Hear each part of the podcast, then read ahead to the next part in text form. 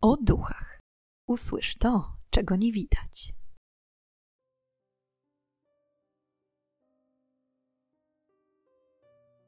Witam i pytam, czego dusza pragnie.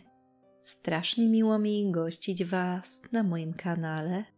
W dzisiejszym odcinku przybliżę Wam historię pewnej legendarnej bestii nazywanej Wendigo. Skąd wzięła się legenda i czy istnieją naukowe dowody na istnienie tego potwora? Na wstępie chciałam Wam podziękować za postawione kawy oraz wysłane przez YouTube super podziękowania. To dla mnie bardzo miłe i co ważne, przybliża mnie do zakupienia wymarzonego mikrofonu pojemnościowego, aby móc dla Was brzmieć jeszcze lepiej. Dziękuję z całego serca i już nie przedłużając, zapraszam do wysłuchania dzisiejszej historii. Aby dobrze zrozumieć, skąd wzięła się legenda Wendigo, musimy przenieść się w mroźne rejony Kanady, gdzie zimy są, a na pewno kiedyś były śmiercionośne, a lata, wieki temu, mieszkańcy odczuwali je jeszcze bardziej niż obecnie. Quebec, największa pod względem powierzchni prowincja Kanady, znajdująca się na wschodzie kraju, skrywa wiele tajemnic, a jedną z nich jest legenda wywodząca się z plemion rdzennych Amerykanów, konkretnie plemienia Algonkinów, którzy zasiali strach przed Wendigo. Według Algonkinów Wendigo to potwór, który powstaje po tym, jak człowiek zostanie odrzucony przez ukochaną osobę. I podobnie jak u wilkołaków, za dnia osoba odrzucona ma ludzką postać. W nocy jednak zamienia się w bestię i atakuje ludzi, popychany zwierzęcym pragnieniem jedzenia ludzkiego mięsa. W tym przypadku jednak nie zdarza się to wyłącznie podczas pełni, a co noc. Algonkinowie twierdzą, że Wendigo ma serce z lodu i jest najbardziej aktywny zimą. Kiedy poluje, porywa swoje ofiary i przetrzymuje w jaskiniach, pieczarach lub opuszczonych kopalniach, aby następnie wyrwać im serce i je zjeść. Samo słowo Wendigo oznacza dosłownie przeklęty kanibal, co doskonale określa jego żądzę ludzkiego mięsa. Oryginalny Wendigo jest zbudowany albo częściowo, albo w całości z lodu. Boi się ognia i ciepła, które mogłoby roztopić jego serce, a na ofiary wybiera osoby, które mają z nim jakąś cechę wspólną. Najczęściej jest to ta sama grupa krwi. Mieszka w lasach Quebecu, ale widziany był na całej długości wschodniego wybrzeża Kanady i północy Stanów Zjednoczonych. W lesie chodzi nago, gdyż jego rozmiary są tak ogromne, że żadne ubrania na niego nie pasują. Wendigo może osiągać nawet od 4 do 8 metrów wysokości, a jedna z pogłosek mówi, że Wendigo staje się większy za każdym razem, kiedy pożre nową ofiarę. Sieje grozę i postrach wśród mieszkańców tychże terenów. Jego głowa podobna jest do wilka, a ciało ma niby człowieka, ale z nienaturalnie wydłużonymi kończynami. Ma wielkie wilcze kły i pazury, którymi wyrywa serca ofiar. Kiedy idzie, pozostawia po sobie krwawe ślady stóp. I choć niektóre Wendigo specjalnie zapuszczają się w głąb lasów, aby żyć na odludziu i nie zagrażać innym. Ich chęć jedzenia mięsa najczęściej wygrywa i decydują się na polowanie. Poza Algonkinami, w legendę Wendigo bardzo wierzą inne plemienia, w szczególności Cree, Salter Ojibwa i Inu. Uważają Wendigo za coś w rodzaju złego ducha, siłę nadprzyrodzoną, której motywacją jest kanibalizm. Kojarzy się przede wszystkim z zimą, mrozem i głodem.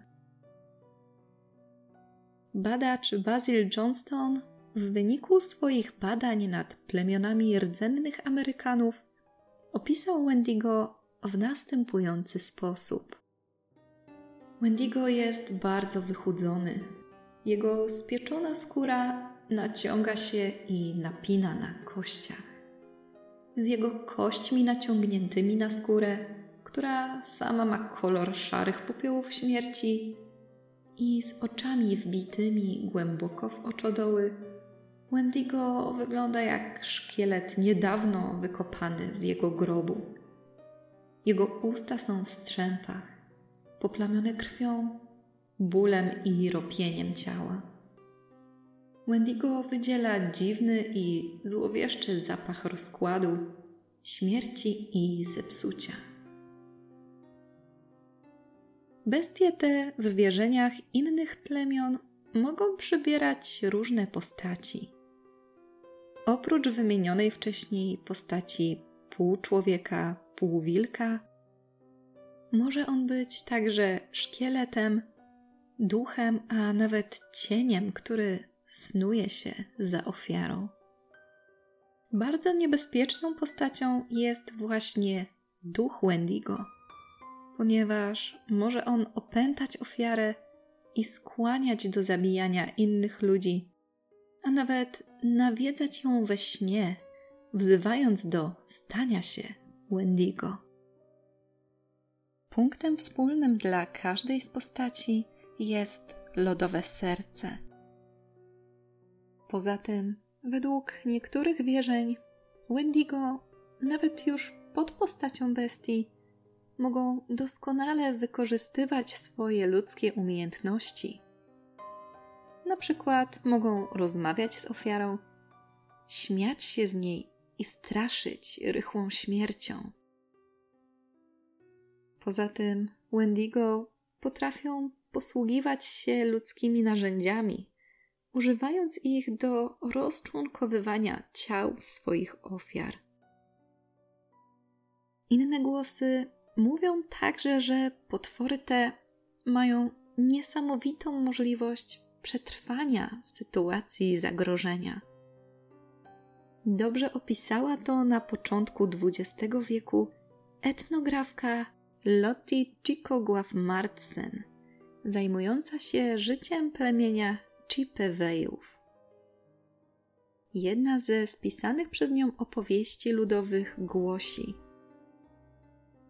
Pewnego razu, dawno temu, duży Wendigo ukradł indyjskiego chłopca, ale chłopiec był za chudy, więc Wendigo nie zjadł go od razu, tylko podróżował z nim, czekając aż przytyje.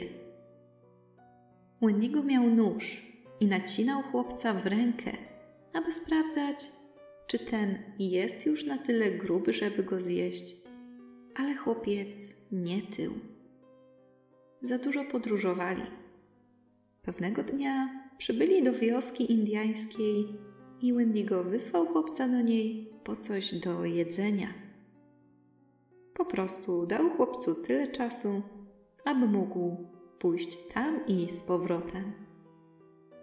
Chłopiec, będący już w wiosce, powiedział Indianom, że Wendigo jest blisko nich i pokazał im rękę w miejscu, w którym Wendigo go przeciął, aby sprawdzać, czy jest wystarczająco gruby do zjedzenia.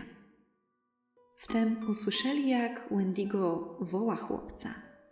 Powiedział do niego: Pospiesz się, Nie kłam tym Indianom. Wszyscy ci Indianie udali się tam, gdzie był Wendigo i odcięli mu nogi. Wrócili ponownie następnego dnia, aby zobaczyć, czy już nie żyje. Ale on nie był martwy. Ssał szpik z wnętrza kości własnych nóg, które zostały odcięte. Indianie zapytali Wendigo, czy było na nich aż tyle tłuszczu, że mógł przeżyć. Powiedział: Zjadłem tylu Indian, że nic dziwnego, że nogi są takie grube. Indianie zabili Wendigo i pocięli na kawałki. I taki był jego koniec. Jeśli chodzi o zabicie Wendigo, to istnieje kilka sposobów. Pierwszym i najczęściej stosowanym sposobem jest użycie ognia, którego Wendigo tak bardzo się boją. Można więc spalić potwora, lub też, według innych wierzeń, wylać na niego garnek gorącego łoju. Innym sposobem jest zastrzelenie za pomocą srebrnych kul. Ponownie, podobnie jak u wilkołaków. Można również próbować odczarować Wendigo podczas szamańskiego rytuału. Jeśli znów ktoś podejrzewał, że jest w trakcie transformacji w potwora, szaman zalecał spożywanie tłustego mięsa zwierzęcego bądź samego tłuszczu w celu odtrucia organizmu. W wyniku tego chory mógł między innymi wymiotować kostkami lodu, co potwierdzało teorię lodowego serca u bestii. Można również bronić się przed Wendigo. Potwór nie podejdzie do ofiary, jeśli ta będzie miała na sobie amulet ochronny Anasazi. Możecie teraz zobaczyć na ekranie, jak wyglądają takie amulety. Wendigo, z racji tego, że są przeklęte, są wiecznie nienasycone. Kiedy zjedzą swoją ofiarę, ich głód nie zostaje zaspokojony, a wręcz jeszcze bardziej pobudzony, przez co polują jeszcze więcej. Z czasem nie patrzą już na podobieństwo swoich ofiar do siebie samego i pożerają wszystko, co tylko stanie na ich drodze. Co ciekawe, nie tylko sam Wendigo jest niebezpieczny. Jego oddech ma rozsiewać choroby, a niejednokrotnie powodować powstawanie burz. Kiedy więc późnym zimowym wieczorem wiatr wzmaga się, śnieg zawiewa, a z lasu dochodzą dziwne, obce odgłosy wycia. Lepiej zabarykadować się w domu, gdyż Wendigo może czaić się w pobliżu. Należy jednak pamiętać, że Wendigo atakuje cały rok, a zimą jedynie jest szczególnie aktywny. Podczas pozostałych pór roku należy wystrzegać się przede wszystkim silnego odoru rozkładu i niespotykanych w tym czasie podmuchów lodowatego powietrza. Istnieje również druga, równie znana wersja tego, skąd biorą się Wendigo, która swoją drogą mi osobiście bardziej odpowiada. Wieki temu, kiedy na wcześniej wymienionych terenach zapadała mroźna i niebezpieczna zima, wśród ludności panował ogromny głód. Podczas długich, zimnych miesięcy mieszkańcy jedli dosłownie wszystko, aby tylko przeżyć do następnego dnia. Doprowadzeni do ostateczności, niejednokrotnie decydowali się na konsumpcję ludzi. Mogli to być bliscy, którzy zmarli niedługo wcześniej, albo przypadkowe zwłoki, które udało się znaleźć w pobliżu. jako że kanibalizm jest powszechnie uważany za czyn haniebny. Każdy, kto dopuścił się aktu kanibalizmu, zamieniał się w Wendigo. Przemiana nie następuje od razu.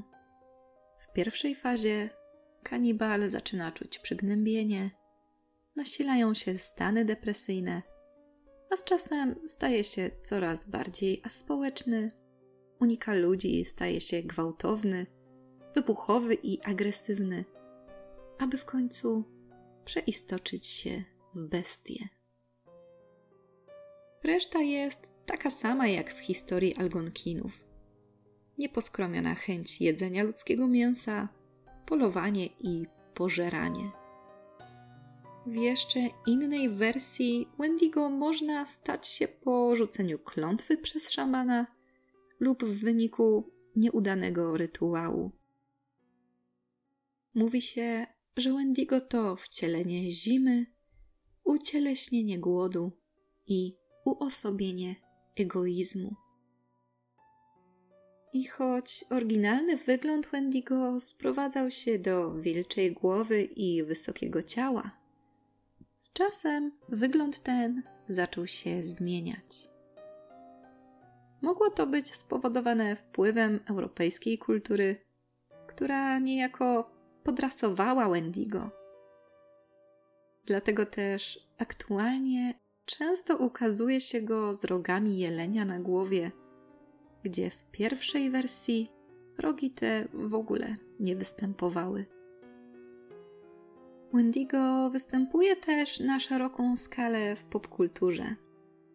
Ja sama usłyszałam o tej bestii po raz pierwszy, grając w grę Until Dawn z 2015 roku, którą swoją drogą gorąco polecam każdemu. Gra totalnie mnie wciągnęła i razem z mężem przeszliśmy ją, żeby was nie skłamać, chyba z pięć razy, testując różne scenariusze.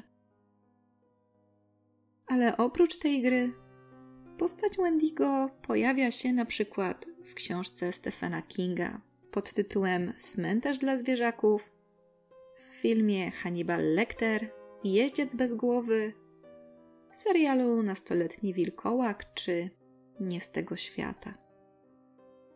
Co ciekawe, w psychologii istnieje, a raczej istniało w przeszłości pojęcie psychozy Wendigo które zostało obalone w latach 80. ubiegłego wieku. Niemniej pojęcie to przez długi czas opisywało konkretny stan, w który zapadali Indianie podczas okresów głodu w zimie. Stan ten charakteryzował się silnym lękiem, depresją, nudnościami, wymiotami i biegunką. Z czasem chory czuł potrzebę odosobnienia i brak łaknienia oraz paniczny strach przed zostaniem kanibalem. A w końcowym stadium był przekonany, że został opętany przez ducha Wendigo i zaczynał odczuwać niewyobrażalną chęć, a nawet wewnętrzny przymus jedzenia ludzkiego mięsa. Czasami kończyło się to tym, że chory w ataku psychozy rzucał się na swoją rodzinę, zabijał ją i zjadał. W wyniku takiego obrotu spraw chory mógł być w najlepszym wypadku leczony w namiocie szamana. Jednak dużo częściej zostawał albo wygnany z plemienia, albo zabijany. Teraz pojęcie psychozy Wendigo sklasyfikowane jest jako rodzaj psychozy o podłożu kulturowym oraz rodzaj psychozy paranoidalnej, niespotykany obecnie. Pojęcie to zostało odrzucone ze względu na zbyt małą ilość badań na ten temat. Warto jednak wiedzieć, że w historii opisane zostały przede wszystkim dwa głośne przypadki psychozy Wendigo. Pierwszy dotyczył Indianina Cree, znanego jako Swift Runner, a który nazywał się Catist Hen. Hen pracował jako handlowiec w Hudson's Bay Company i służył jako przewodnik dla północno-zachodniej policji konnej. W Kanadzie, w prowincji Alberta, zimą 1879 roku rodzina Hena, jak i wiele innych rodzin, głodowali z powodu braku żywności i mrozu. Po kilkunastu dniach katorgi, jako pierwszy odszedł najstarszy syn Hena. Krótko po tej tragedii mężczyzna popadł w psychozę Wendigo. Podczas polowania w lesie zabił i zjadł swoją matkę, żonę, szóstkę dzieci oraz brata. Szybko został schwytany i postawiony przed sądem. Początkowo Hen nie przyznawał się do morderstwa, utrzymując, że cała rodzina zmarła niedługo wcześniej z głodu. Sąd nie dał jednak wiary słowom mężczyzny i skazał go na karę śmierci przez powieszenie. Powodem tak surowej kary było to, że około 25 mil od domu rodziny, czyli na około 40 parę kilometrów, znajdował się punkt dostawy żywności jego miejsca pracy Hudson's Bay Company.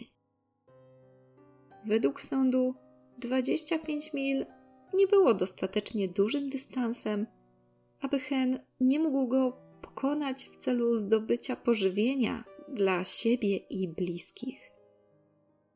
Oskarżony został skazany na śmierć, a jako przyczynę zbrodni podano, że został on ofiarą psychozy Wendigo. Podczas ostatniej spowiedzi, tuż przed wykonaniem wyroku, Hen zwierzył się księdzu, że podczas pamiętnego polowania w lesie spotkał Wendigo, który zawładnął jego umysłem i zmusił do popełnienia zbrodni. Hen tłumaczył też, że przyznaje się do winy dopiero teraz, ponieważ przed rozprawą sądową Wendigo pojawił się w jego celi i nakazał mu złożyć fałszywe zeznania. Przyznanie się do winy nie wpłynęło na wyrok sądu i został on stracony chwilę później w forcie Saskatchewan.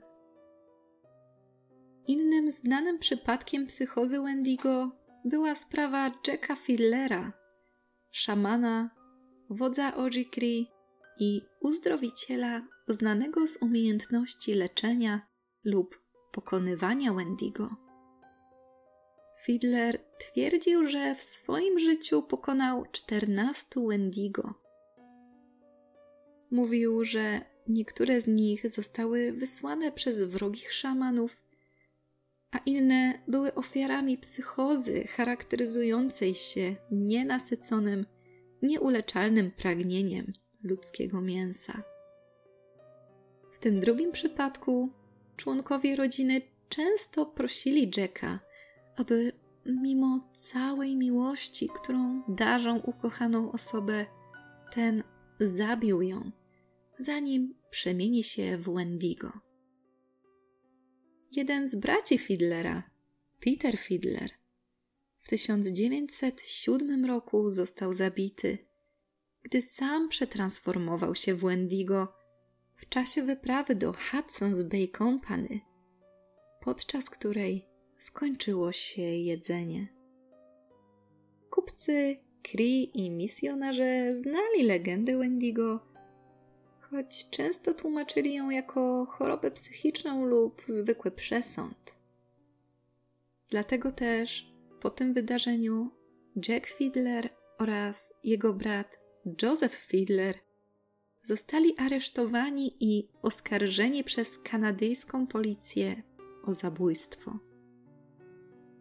Jack nie wytrzymał do procesu i pozbawił się życia. Natomiast Joseph w wyniku procesu sądowego został uznany winnym i skazany na dożywocie. Koniec końców, mężczyzna został jednak ułaskawiony, ale nie zdążył nawet dowiedzieć się o tej nowinie, gdyż zmarł trzy dni po postanowieniu sądu w więzieniu, nie usłyszawszy dobrej wiadomości. I są to wszystkie informacje, jakie na dzisiaj dla Was przygotowałam. Czy znaliście wcześniej historię Wendigo? Może macie jeszcze jakieś inne informacje na ten temat, których dzisiaj nie wymieniłam? Zapraszam serdecznie do komentowania. Dziękuję Wam za zaangażowanie, łapki, komentarze, subskrypcje. Dzięki temu algorytm dostaje informacje, aby przekazywać moje odcinki dalej, i dzięki temu kanał może się rozwijać. Życzę Wam udanego tygodnia i już teraz zapraszam Was na kolejny, niedzielny tym razem odcinek podcastu o duchach, w którym dowiemy się co nieco o kolejnej z tajemnic świata. Do usłyszenia